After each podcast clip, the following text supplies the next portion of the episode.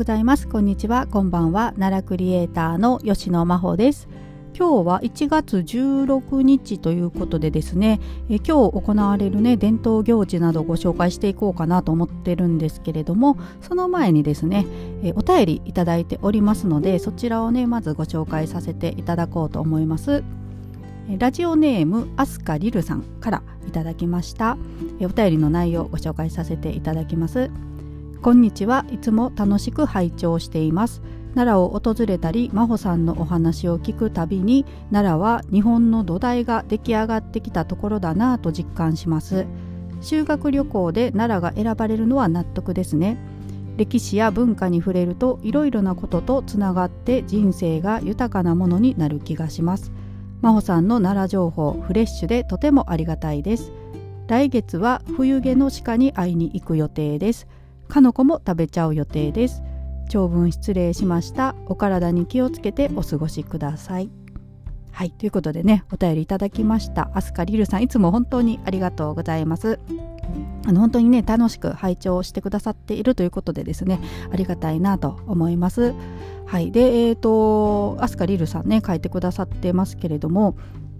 まあ、修学旅行でね奈良が選ばれるのは納得ですねっていうことで書いてくださってるんですけれども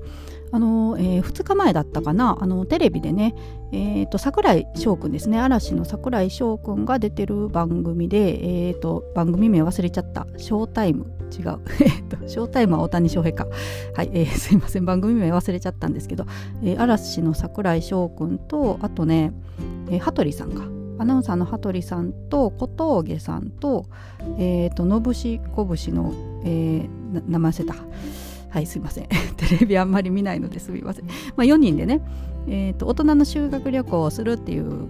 のが番組で放映されてましてまあそれであの奈良に行かれてたんですね。で、えっと、3か所ね行ってましたね。東大寺行って薬師寺行ってて興福寺行かれてましたね。あの多分順番ねあの違う実際に行かれた順番違うと思うんですけど薬師寺だけねちょっと離れてるので。でまあそこでねあの、まあ、説明を聞きながら参加寺回っておられたんですけれどもなんか改めてねやっぱ奈良ってすごいところだなと私思いながらねそれ見させていただいてたんですけど。まあ本当にねあのまあ、基礎的なねお話というか、まあ、奈良が好きな方も知ってるような内容だとは思うんですけれどもなんかそうやって改めてね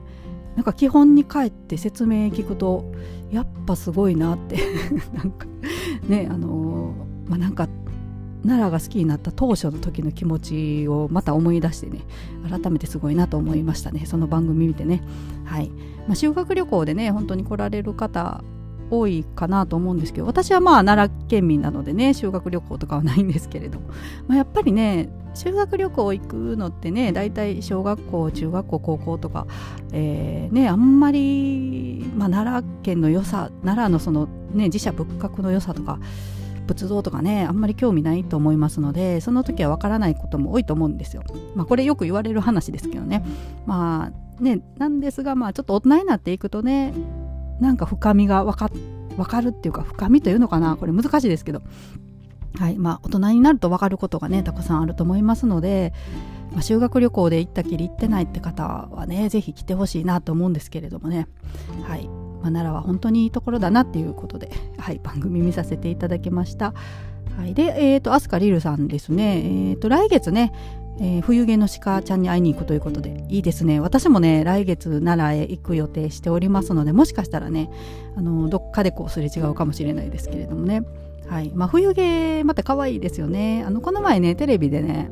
クイズ番組だったかな。あの、えー、まあ、季節によってねえーと、なんていうんですか体の色とか模様が変わる動物はどれでしょうみたいなのがクイズがあってねもう私鹿はすぐ分かったんですよ。もう鹿はねあの夏はねかのこ模様がねすごくよ綺麗に出ますよね。冬になるとちょっとまたねあの色味が変わって、えー、ねあのまた違う形になりますけれどもね。冬は冬でいいですよね。ちょっとなんかモコっとしてますよね冬の方がね。モコっとしててあとオスジカさんがこうまあこれは秋口かな。あの首のあたりに泥をねつけてこうおしゃれしてるっていうかね。あの男の人がワックスつけてこう頭ツンツンにするみたいなね。最近はあんまりないかもしれないですけどね。ベッカムみたいな。なんかああいう感じでねちょっと泥つけてるのがおしゃれだなと思ったりするんですけどね。はい、であとかのこもね食べられるということであのかのこってえーと、私も過去にね紹介させていただいてますけど菊一文殊四郎金長さんのね、えー、本店まあ本店以外にもお土産物屋さんでも販売されてますけれども本店に行くとね焼きたてが食べられるんですけれどもあのおまんじゅうというかねカステラの中にこう、えー、白あんとかねカスタードとか入ってるお菓子なんですけれどもね、はい。まあ、私も行ったらちょっとね、あのー、焼きたて食べられるのは多分午前中だけだと思うんですけれどもね。そちらもぜひ行っていただけたらと思うんですけど焼きたての方ね。えー、これでもねなんか日によってねちょっと違う。月曜日は確かやっておられなかったんじゃないかな。私月曜日で行った時にそんな話されてたと思うんですけどね、えー、行って私も食べようと。チャンスというかねちゃんとあのタイミングが合えばね食べたいなと思います。はい、えー、というわけであのアスカリルさんね、えー、来月行かれるということでぜひならね楽しんでくださいね。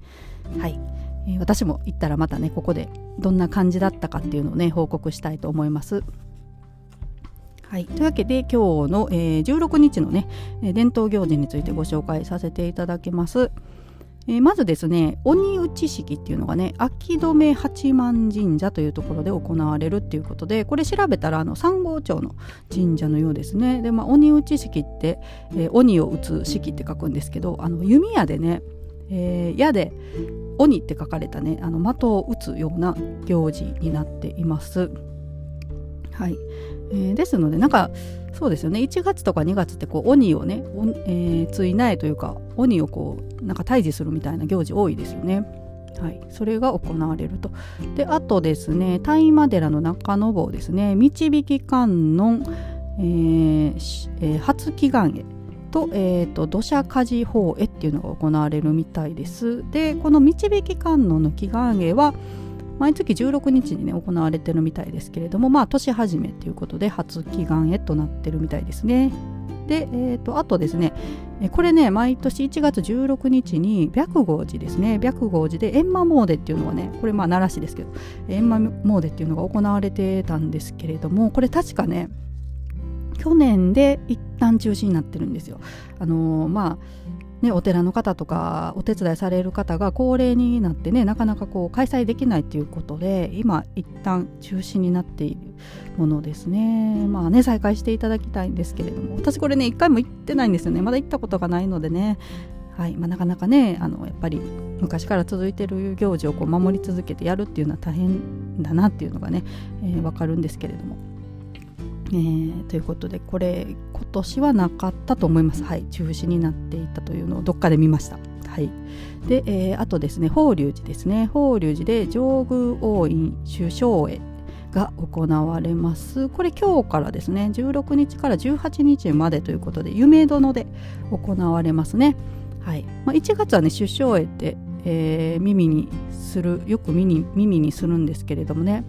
えー、で今日ちょっとねその首相絵をウィキペディアで調べてみましたのでそれをね内容をご紹介しようと思います。え、首相絵とは仏教寺院において毎年1月に行われる方へ首相月絵とも言うということですね1月に行われるものっていうことであの主任絵ってねあのお水取り東大寺のね二月堂のえー、お水取りで主任絵っていうのがありますけれどもこちらは2月に行われるものということですね。はい、首相絵は1月と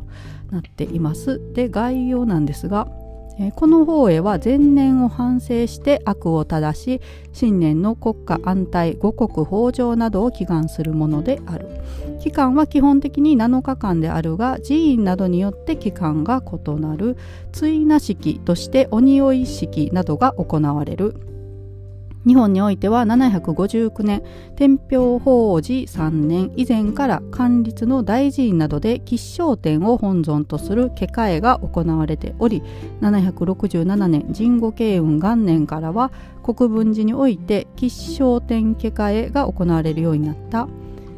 平安時代に入ると827年天長4年平安京の当時祭事において薬師如来を本尊とする化会が行われるようになった。はい、ということで、えー、首相へこういったね、えー、伝統行事ということなんですけれどもね、はい、それが、えーと、法隆寺で3日間ね行われると今日から3日間行われるということです。はい。まあ、1月16日他にもね調べたらいろいろあるかなとあるかもしれないんですけれどもね。はい、私が調べた限りで分かったのはこんな感じで、えー、あともう一個ねあのちょっと訂正したいんですけれども昨日ね1月15日開催のイベントとしイベントじゃない。これごめんなさい。イベントって言い方おかしいです。ね伝統行事ですね、えー、としてね紹介させていただいたんですけれども、えーと、新春大茶盛り式ね、えー、最大寺で行われているあのでっかいねあのお茶碗で お抹茶をねいただくっていうのがありますけれどもそれがねあの今日開催みたいです。でこれ西大寺さんのねホームページ見てたらですね15日って書いてあるやつページとね16日って書いてるページがあったんですよ。で、えー、ですが、まあ、多分ね昨日開催してたらニュースとかになってるはずなんですけど全くねそういうのを調べたけど見つからなくってですので多分16日ね、え、開催今日かなと思います。で去年もね16日なんですよね。でなんかこの1月16日っていう日になんかやるっていうのななんか過去過去 ごめんなさい。歴史で1月16日に何かあってこの日やってるっぽいようなこと説明でどっか見たんですけどすいません。ページが消えちゃって、えー、ごめんなさいね。なのでまあこの日にやる1月16日なんのかなという感じです。昨日紹介してねすみませんでした。今日多分お茶盛り式行われると思います。はい。でこのねえーね、あの伝統行事とかイベントとかね私ご紹介するんですけどこれってね前日に紹介した方がいいのかなっていつも悩むんですけどどうですかね？これ当日に聞いたところでねそんなのあるんだと思ってもいけない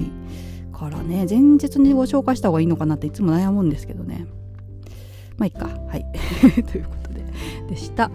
でえー、っとあとねちょっともう一個だけ軽く説明というかお話しして終わろうと思うんですけれども今日ニュースを見ていたらですねえー、っと運転免許センターのことがねニュースになってたんですよ。で、まあ、奈良県民の方だったらおなじみかなと思うんですけど、まあ、運転免許センターといえば橿原のね二の口なんですよね。二の口に免許取りに行くっていうイメージなんですけれどもそれがですね、まあ、変わる場所が変わるっぽいんですよね。でこれね前からえ、ー、と田原本町にね奈良クラブさんねサッカーの奈良クラブさんのスタジアムができるかもっていうのがお話としてこう上がってたんですけれどもそれがまあなくなってスタジアムじゃなくって運転免許センターになるということがまあ決まったのかなこれちょっとごめんなさいニュース全部全記事ちゃんと読んでないんですけど、まあ、決まったのかなっていう感じですね。はい、ですので今まあ二の口にねある運転免許センターが田原本町に移転するみたいですね。はいまあ、私もねあの免許を二の口に取りに行きましたけれどもちょっと思い入れのある、場所ではありますがねそれが、まあ、まあまあ新しくなってね、えー、移転するっていうことですね。はいまあ、ちょっとだけね雑談になるんですけれどもあの私、まあ、吉野の方なんでねあの吉野自動車学校だったかなっていうのがあったんですよ過去今どうなってるのかな分かんないんですけどそれがねまあちょっといろいろとまあまああの、うん、簡単に言えば不正みたいなことがあってですね。あの、まあ、自動車学校じゃなくなってねなんか教習所になったんですよね。で私も詳しく知らないんですけどなんか教習所になるとあの自動車学校だと学校内で仮免とか取れるんですかね。ね確か。なんですが、まあ、あの教習所なんで、えー、そこは練習はできるんですけど仮面とか取れないので二の口に、ね、全部取りに行かないといけなかったんですよ。だから私もねそこで練習させてもらっておっちゃんにねあの運転してもらって二の口まで連れて行ってもらって試験受けてみたいなやってたんですけどね。懐かしいですよね。だからねあのまあね筆記試験は私そんなにねあの苦労しなかったんですよ。まああの、ま、丸抜だったっけ。ね、あのパターンをね覚えれば何回もその練習してね答えが分かってるものが出てくるのでまあまあそんな難しくなかったんですけど仮面の試験がね1回落ちたんですよね。本面は一発で通れたんですけど仮面の時落ちたんですけどそのまあ理由というか言い訳なんですけどあのまずねあの車乗ったら横がね警察官の方なんですよね試験官が、まあ、それがまず緊張するんですよ。いつも練習の時ってねおっちゃんが 横に乗ってくれてたんで、ね、気さくなおじさんがね乗ってくださってたんですけどそれがまあ警察官にまずなるっていうのとあとねもう一人全然知らない人が後ろに乗るんですよね。その時の試験の時ね2人ペアでやるんですけど。ねそれでもそのなんかね、あのその状況にまず緊張してたのもありますしあとね私えーとまあ、練習場で練習してる時はねあのセンターラインを目安に走ってたんですよ。センターラインから今これぐらい離れてるから大体私この位置にいるなっていうねセンターライン基準でやってたんですけどあのー、二の口のね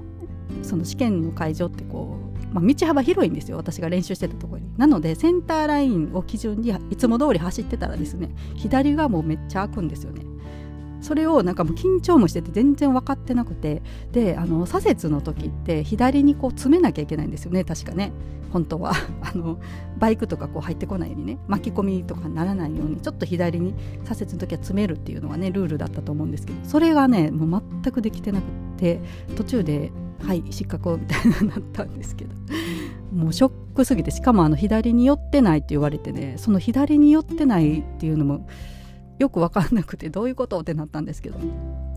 はいすいません。あの話だいぶそれましたけど。喋、えー、りすぎましたね、えー、というわけで今日これぐらいにして終わろうと思います。